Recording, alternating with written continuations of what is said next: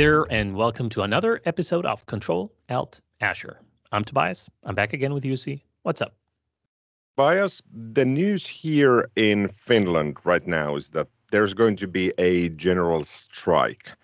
And uh, I am planning a visit to Copenhagen, which is about a two hour flight from Helsinki, uh, for a customer visit. And now it's looking like it might be that they'll just leave me there because the return flights that I currently have from Copenhagen back to Helsinki, they are confirmed, but obviously that might change. So if the strike uh, continues as it's being planned, then they will stop the flights around the time I'm supposed to head back home. So perhaps not this episode, but the next episode, I will be recording from a business lounge in the Copenhagen airport with the spotty Wi-Fi and and the sort of lukewarm coffee that they give you for free. Uh, but besides that, the strike will also close daycares for two days. And my youngest one, he's six now, so it's it's his last few remaining months in daycare. I am planning to take the full day off on Thursday to hang with the six-year-old. Probably we'll we'll go to McDonald's, we'll watch the iPad, we'll go to an activity park. That's it. Sounds like a great day to me. Uh, so on my side, uh, we're finally heading for our ski trip. Uh, so we're making a bit of a journey um, out of that, and we'll make two steps, um, like make it a two-step journey to get to the place where we're gonna go, because it's about 10-hour drive if you just drive nonstop. And we got two small kids, so obviously driving nonstop doesn't work.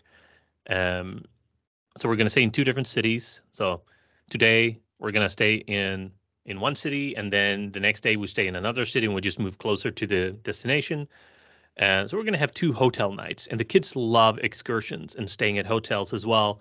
So we're taking that opportunity to really enjoy um, the trip as much as we can, because I know these long drives can be pretty cumbersome. But when you have small kids, it can be even more challenging um, because it's yeah, it's not fun for anyone sitting in a car for for 10 or 12 hours. So we're making uh, making that uh, kind of journey into something more fun by staying at a different uh, places. So the first place we're going to stay is just next to uh, Liseberg in Gothenburg, which is a huge amusement park, one of the biggest in Sweden. So we're just going to stay there for a bit and do some sightseeing, hang out there for the day, and then in the evening we just uh, cruise on to the next place. So um, that's the kind of only thing happening on my side right now. It's packing, packing, and packing, and then figuring out what I forgot, and then packing some more. Because uh, I never went skiing, so I have no idea what I need to pack. I'm just searching online, saying, "Hey, what should you pack for a ski trip?" And I get all kinds of advice. I'm like, "All right, let's bring all of it." So I probably packed a little bit too much, but I am eager to get out on the slopes and see how I do. So that's that's going to be interesting. I'm looking forward to that. That sounds awesome. I am getting flashbacks from the 1980s when my parents would drive us to to a friend's summer cabin. It would be maybe a three four hour drive, and that was the time you didn't have mobile phones, you didn't have iPads. They would give you like a comic book and say said enjoy this, and and we'll be there in four hours. And that was awesome at the time. So I'm looking at my kids when we go someplace. It's so easy for them. They get the iPads, they get the noise canceling headphones, and everything is great. Dad, 4, 4K 4K doesn't work when we're streaming in the car. Can you fix it? exactly. Alrighty, today's episode understanding Azure AI search. And let's talk about Azure AI Search. It's it used to be called Azure Cognitive Search, but it was renamed last year. Tobi, any thoughts why it was renamed to Azure AI Search and why isn't it Azure Cognitive Search anymore? Yeah, so like AI um, is becoming a, a, trend, as we all know, generative AI specifically. Um, but Microsoft kind of smashed a bunch of AI related services under one umbrella called Azure AI. So you have the Azure AI services, and under there you'll find a lot of the services that were, for example, cognitive services. Um, so if you if you're familiar with cognitive services, you know, it's still the kind of same thing, but with added capabilities. It, you know, it keeps evolving, of course, all the time. So I don't have the full story why it was rebranded, but I think it does make sense because when you say to someone, "Hey, are you going to use cognitive services to enhance something, they're going to say, What is cognitive services? But if you say, Hey, are you going to use AI to enhance your search? They're going to understand that, okay, there's some pr- pretty smart algorithms at play here because AI is a word that everyone understands. So it might also be like just for awareness and branding things under that umbrella makes sense because that's really what they do. It's a really smart service that does a really a load of smart things. So agreed on that one. And Azure Cognitive Search, I, I sort of like the name, but everything cognitive by now uh, with generative AI, it, it feels a bit second class in in a way, even if it's not. Uh, the Azure AI Search, I do like the name, and I wouldn't get too stuck on the name that oh, it's AI Search. So Azure AI Search does other things as well than just AI search. It can do search and indexing and querying on non AI stuff as well. So even if the marketing brand is now all things AI, I feel this is still more on the other aspects of search and indexing and AI capabilities in Azure AI Search are a nice add-on in, in that sense. So it's a search engine that allows you to do indexing it allows you to, you to do searching for full text, uh, vector search. Let's talk about that in a second, and something called hybrid search as well. And it's an Azure platform as a service service, meaning that you provision this in Azure. Uh, you can scale it. You depending on what SKU you're going to be selecting. That's it. I, I would say this is one of the more easier services to get up and running but once you start configuring this, it gets fairly complex fairly quickly at the same time. Uh, let's talk a bit about the SKUs and the pricing. Any insights? If if you're using this, Tobi, are you just going to go with the free one because it's free, or are you using something else? That's a great question. Um, but again, coming back to uh, choosing the the pricing option. If I'm dabbling around, if I'm doing a, a spare time project, which I occasionally do, and I spin something up and I build an architecture and a couple of, you know, I build and, and program a couple of solutions, then I might use the free tier because I don't have credits that I want to spend on a spare time project, which is just kind of analyzing some data or stuff like that. So I, I think the question is not which tier do you want to use to save money, but instead, what is the purpose? Uh, like what what is the goal that you have? What scalability? What capabilities do you need? Uh, I think those are the kind of things that I always come back to.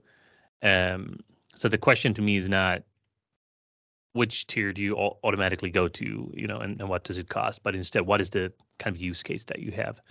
Um, but yeah, I, I do start with a free one if I can, because with all Azure services, if there's a free tier and you just do kind of proof of concept, or if you're dabbling around, if you're trying things out, um, some of the time when I do stuff, it's about trying the connection, ensuring that I can reach the endpoint, I can secure the endpoint, I can set up a private link, or I, you know, I use firewalls and whatever it is, and my virtual networks and network security groups. They are configured the right way and, and routing traffic the right way.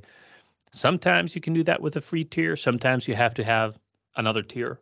Um, so as as long as that's what I'm doing, like kind of exploring does this work? If I can use a free tier, that's that's what I go for. Other than that, no insights into the pricing here. Um, because the last time I used cognitive search, as it was called when I used it, um, it was always the business requirement that kind of dictated where we went with the with the scale.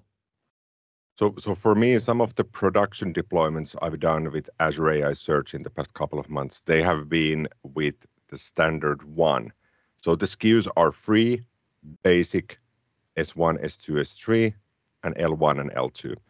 And standard one is, is the one designed for production use. But the downside is that it's not, I wouldn't say it's expensive, but there's a fixed cost. And the fixed cost is about $245 per month. So that's the base cost of using the service. And a lot of the time, if you're building something for production, but it might be fairly small, somebody might be asking, yeah, but hold on, this will be like $3,000 a year just for indexing stuff, right? I'm like, yeah, that kind of is how it goes. So then you can go one notch down. So between free and standard one, you have basic. And that gives sort of the same capabilities, smaller storage, less performance, less scalability, but that's only about $73 per month. So it's three times cheaper.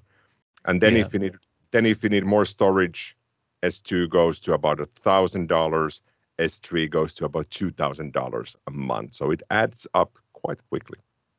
Yeah, so I, I, think you know coming back to the requirements there, um, it's a good point about the storage and how much you need.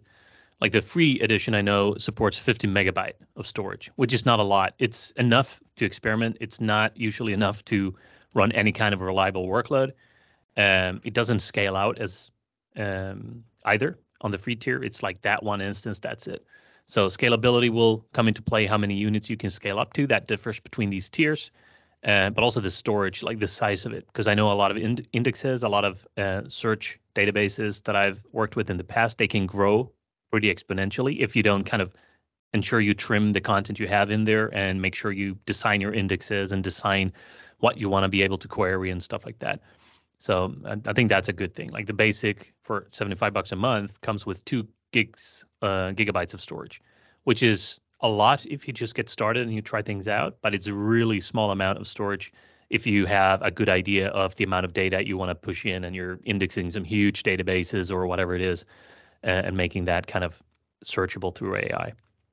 So on that note, we'll put a link to the uh, to the pricing table, and there you can also see what the different tiers support in terms of storage, how you can scale out, and, and how many indexes per tier you can have and stuff like that because that's going to be beneficial when you make a decision on whether or not you need this first of all and then if you need it what tier should you go with? Uh, that's going to all exist in that pricing table. One last note on the SKUs before we move on. Whatever SKU you select during provisioning you cannot change that. So you have to re-provision azure ai search. If you provision for for basic you're super happy with that but later on you feel well maybe s1 would be nicer you have to create a new instance of S1 and get rid of the old one. So there's there's no hop from one SKU to another. So so what can you use Azure AI Search for then? And there's quite a bit of functionality in here, and I'd I'd say probably the the main functionality that I feel projects are using this for is for indexing data sources. There's a bunch of connectors built in Azure SQL, Cosmos DB, Azure Blob Storage, SharePoint Online, Azure Data Lake Storage Gen Generation 2, Table Storage, MySQL, Azure Files. And what this allows you to do if you have data you want to index, let's say in Azure SQL, then you will configure that crawler to utilize a connector to index stuff from Azure SQL, and you can configure what you're planning on indexing. And once that's in the index, you can now build an application to connect with Azure AI Search to do search against that data. So what Tobi said about the storage, I wouldn't be too worried about the amount of storage because you're not replicating that data. You're simply indexing and getting content based on the original data, and that is typically not a one-to-one mapping in the amount of storage. Uh, any thoughts on this? Have you actually utilized any of the more exotic connectors, such as MySQL or SharePoint or, or, or others? I, I have not. Um, so we back in the day when we used cognitive search, we uh, we kind of built our own solutions around it, and and we used it as is to to index some of the data sources we had, but it was nothing extravagant. Uh, so I haven't tried all the connectors that exist today, but that's a, kind of a good spare time project to try out, of course, as well. Uh, but there is some really good documentation around most of these things. So if, if anyone says, well, I need to explore how I can use Azure AI Search with this, and there's a connector for that or something you can plug in, uh, there's some pretty good documentation around how to get that done as well. Yeah, and one of the capabilities that if you're thinking about the amount of connectors and feeling, well, there's not a connector for a third party system that I'm using, that's really not a problem because then what you will be doing, you will be creating a JSON structure. So you're defining your indexable data through a JSON structure. And then Azure AI Search will have an API, it, it has a REST API where you can feed the data that you plan on indexing, and it will map that based on the JSON structure and then index it through there. It's a little bit more cumbersome, but that allows you to adapt Azure AI Search to your custom data structures if the connector for the data source is not supported. But perhaps just then indexing what I feel warrants the name change as well is vector search. So you can add vector field definitions in your index. So if you query your index through the admin interface, you can see those vector fields. And when you're generating embeddings in generative AI workloads, meaning you're, you're feeding text or other data to your large language model, and then you're getting the embeddings, the vectors, you can then store those vectors within Azure AI Search. And now you can query against those vectors and not just against the text that you've indexed. Uh, I've used this quite a bit, and I've, I, I would say that if you have a native capability in Azure that can provision the vector fields for you, it's much easier. But if you have to do those manually, you have to be super careful in reading what the documentation will tell you how to how to initiate and and how to define the vector fields because if you get it a little bit off nothing seems to work. Mm-hmm. uh, any thoughts on this one or the other azure ai search capabilities? Yeah so in, like in general some of the things that that i want to highlight with uh, with this is like talking about vectors here which is a good point where you can store index and also search vector embeddings for sentences, but also images and graphs and stuff like that. So it's, I think that is like taking a step back. It's a vector is something that can give you, you know, an incredible amount of new search capabilities. Uh, one thing that I also know with uh, Azure AI Search is that you can now find information that's semantically similar to your search query. So what that means is if you go to Google and you search for something and you spell it differently or use a different word, it might say, Did you mean this? And it will also search for things that kind of relates to what you typed. So you don't have to type the exact words you're looking for because it will say, all right, you probably mean this because it's semantically similar. That is a really good strength with Azure AI Search as well, that it has that built in. So you don't need exact matches uh, for what you're looking for, but it can have that kind of semantically um, similar check as well. I really like that. Um, and um, I mean, from just an architecture point of view, this offers like Azure scale reliability and, and global reach, which is really, if you set this up, you're going to be able to scale it to support your solution, pretty much whatever the size of your solution is, uh, which I also like. And just to round off some of the things I like with Azure AI services, it's like often we talk about how does it compare? Why should I use this instead of just Microsoft Search? Um, so Microsoft Search is for like Microsoft 365 authenticated users who need to query content in SharePoint, for example. Azure AI Search pulls content across Azure and any type of JSON data set and, and anything that you want to index. Because uh, that's a question I used to get in the past. Like we already use Microsoft Search and we have 365, we have all our data in SharePoint. Do I need this thing? Well, if all your data is in SharePoint, then maybe you don't. That's a you have to take a look at that. Like, what is your business requirement? Um, another thing that exists is Bing APIs, where you can uh, kind of query the indexes on on Bing if you want to do a public search uh, and match things that exist there. And Azure AI Search searches over indexes uh, populated with your own content. So I think that's also a, an important distinction to make. If you want to make things searchable from the public, use the Bing APIs because it's already done the indexing for you. It's got all the smartness. You can use the APIs. If you just want to use your own content, building your own solutions, Azure AI Search is a really good thing for that.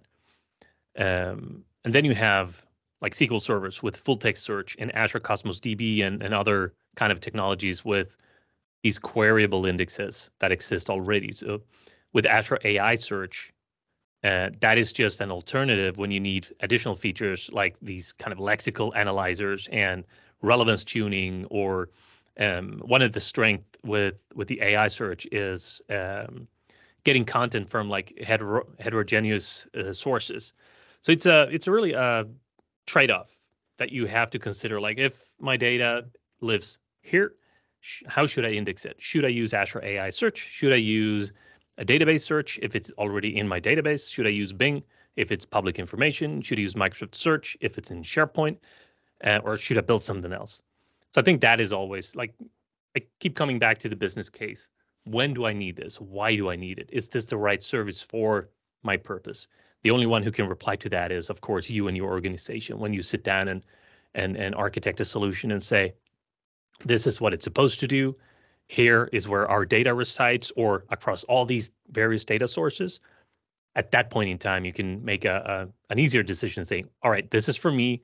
We probably have to have this scale. We probably have to have it deployed like this, secured like that you know that's where all the kind of variables come in um, so that's just top of mind a couple of things from um, you know how does it compare to some other search solutions that exist already um, how would i make that choice um, and kind of some of the key benefits that i see using azure ai and if you're now sort of thinking well azure ai search if you'd like to use that for ai workloads azure OpenAI definitely supports Azure AI, AI search through Azure AI Studio. So within Azure AI Studio, what you can do is you can hook up your logic to Azure AI Search, uh, allowing AI Studio to create the index, uh, configure the vector search, and also to create the embeddings and store those in the index. And once that's done in AI Studio, you can then query that index and utilize the LLMs based on the on the data you get back. So typically, where I'm seeing Azure AI, AI Search, not Studio, AI Search being used now, is when you want to use different generative AI related patterns to perhaps build a memory or history for your typically GPT-driven applications. There's quite a bit of moving parts, but if the most things you need is the capability to utilize your custom data with Azure OpenAI, then Azure AI Search is the easiest approach to do. And you don't really need to do custom development at all if, if you stick with AI Studio. But if you build a custom application and then simply call these services Azure OpenAI and AI search through the APIs, then obviously you will be in charge of building everything end to end. So you can use this for non generative AI solutions, but I feel the strength now with Azure AI Search is definitely if you're building anything with Azure OpenAI or any of the capabilities through generative AI. Yeah, I, I really like this. Um, and I, I think like always taking a step back helps, taking a look at the landscape. Because one of the things that I hear a lot these days is we need AI. We don't want to miss the train. We need AI. How do we get generative AI? How do we get AI search? How do we get AI into everything? That is the wrong question. The question everyone should ask is how can AI help? How can I leverage AI? How can I benefit from AI? As opposed to we need AI um, you know, if, if that's the first first statement and you cannot follow that statement with this is why we need it, that's a problem because then you will never know how to architect your solutions either. Um, so I think that is always a good reflection. Uh, you know, why do we need it? What are the capabilities we need? Uh, and understandably so, organizations don't want to miss, uh, you know, miss the opportunity to leverage uh, generative AI and all the kind of AI capabilities to offer better experiences both internally to the employees but also to customers. Uh, but always ask the question: How can this help? And and kind of what are the parameters and and what's the use cases that we want to fulfill either for ourselves or our customers or you know whatever we're building. When you can answer those questions, you can a lot easier make decisions on what technology to use. So Oftentimes, Azure AI Search will fit the bill. Sometimes you might need something else, but that again can only be answered by the variables of your specific situation. Nicely, nicely put for sure. So, so go and have a look at Azure AI Search. You can fiddle around with that directly in Azure Portal, or if you go to Azure AI Studio, you can control and provision the capabilities through AI Studio, and you don't really even have to see AI search at all. Alrighty, uh, have a look at the show notes. We have the pricing in there and the sort of getting started content from from Microsoft Learn as well. The last bit we have is the unexpected question. And Tobi, you did ask me last week, so this week it's my turn to ask you. Are you ready? All right, let's go. If you were tasked with creating a new social media platform from scratch, what unique feature would you build in there to set it apart from all the existing platforms? okay. So there's been a lot of social media platforms over the years. A few of them are really successful. A lot of them never really saw the day of light. And I think perhaps, especially today with generative AI and and you know all the influencers living their kind of fake lives, perhaps it would be a feature called reality check. That would be a button that you can click on any social media post that anyone creates. Each time someone kind of posts a heavily edited or unrealistic photo, other users can just hit the reality check button. And that instantly kind of transforms the photo to show what the scene or person really looks like without all the filters, all the lightning, with all the extras. So imagine the fun seeing influencers or whoever is posting on uh, on social media on the like glamorous beach that's actually just a sandbox in the backyard and they put some frames around it to make it look awesome because you keep seeing that right on on social media that there's a lot of kind of f- fake posts that makes your life look like you live in luxury and whatever which uh, which is really odd to me um, so a reality check button would be good good to have i'm not sure how that would work probably would need some magic uh, incorporated into that but if you could tick that and just see, well, this is actually what happened that day, uh, that'd be awesome. Oh, that would be awesome for sure. Alrighty. Thank you for joining us. See you next week. All right. See you then.